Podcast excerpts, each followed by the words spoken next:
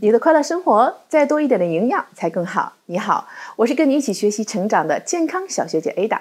今天我们一起来了解的健康生活的知识点是，你知道吗？我们常见的肥胖、心血管疾病以及癌症的诱因啊，有可能就是因为在我们的饮食当中缺乏了维生素和矿物质引起的，从而影响了我们的健康，甚至危及了我们的生命。如果说我们身体啊是一台机器，食物呢，就是保持这台精密机器正常运转的一个动力。那如果我们的食物的数量和质量得不到保证，就会导致营养的供给不足，就会影响我们的身体健康，影响我们的情绪和精力。医学专家研究发现呀，食物营养成分啊与许多疾病的发生都有直接或间接的关系。比如说，缺铁我们会导致贫血，缺碘呢会患甲状腺肿，缺维生素呢就会导致佝偻病等等。那么机体免疫力的降低就会增加传染病的患病率。那营养不良也往往会成为肥胖啊、心血管疾病以及某些肿瘤的诱因，严重的影响我们的健康，甚至威胁我们的生命。那么下面呢，我们就为大家选择一些食物中常见的营养成分，介绍一些啊它们与我们健康的一些关系。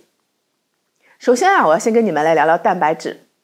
因为蛋白质真的是非常重要，它可以增强我们对抗疾病的抵抗力。比如说，如果你蛋白质摄取不足的话，就会引起消化的吸收不良，导致我们的下陷，严重的可以导致水肿、肌肉萎缩等等。那使儿童少年生长发育呢迟缓、消瘦、体重过轻，甚至智力都发生障碍。那么第二个呢，我想跟你聊聊维生素 A。它呀可是我们对抗自由基非常有效的一个抗氧化之一啊。它可以影响我们的免疫力系统，可以增强我们的抵抗力，对一些微血管组织较多的一些部位，比如说眼部啊和肺部啊有很好的保护功效。而且呢，它也参与了我们人体视力的细胞的一个合成，所以说对我们眼部的健康组织是非常重要的。那么维生素 B1， 如果你经常容易患脚气或者有神经炎、手脚麻木这样的症状呀，很可能就是缺乏了维生素 B1 哦。它参与我们更多的一些糖代谢，产生能量，都会对我们的身体有一些这方面的一个影响。那维生素 B5 呢，就是我们经常说的一些泛酸，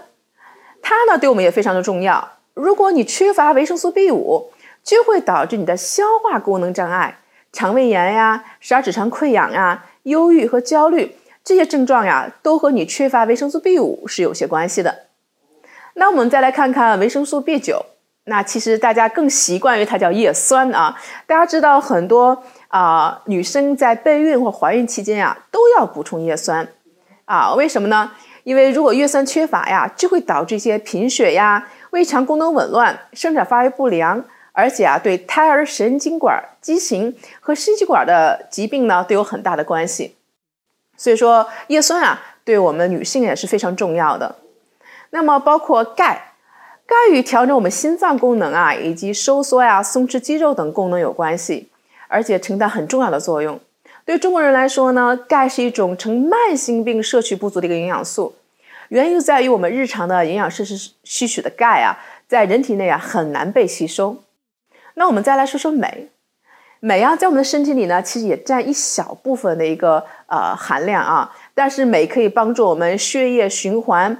以及舒缓神经，维持正常的肌肉心肌神经活动都有很重要的作用，可以有助于我们身体对钙的吸收和利用。那么钾呢，钾与钠合作可以维持我们细胞的渗透压，有助于稳定体内的一个状态。钾是有效的预防高血压的营养素，而且还有消除手脚浮肿的功效。我们大量流汗的时候钾会随着汗水一起流出，这就是为什么夏日我们觉得很倦怠的很重要的一个原因。因为钾它能溶于水所以如果你要清汤或主动的方式进行烹饪的话呢，会流失相当多的钾哦。那我们再说说磷，我们在身体有 80% 的磷与钙结合，形成骨骼和牙齿的一个主要的成分。那么其余的 15% 呢，存在于脑神经和肌肉神经的各个组织中。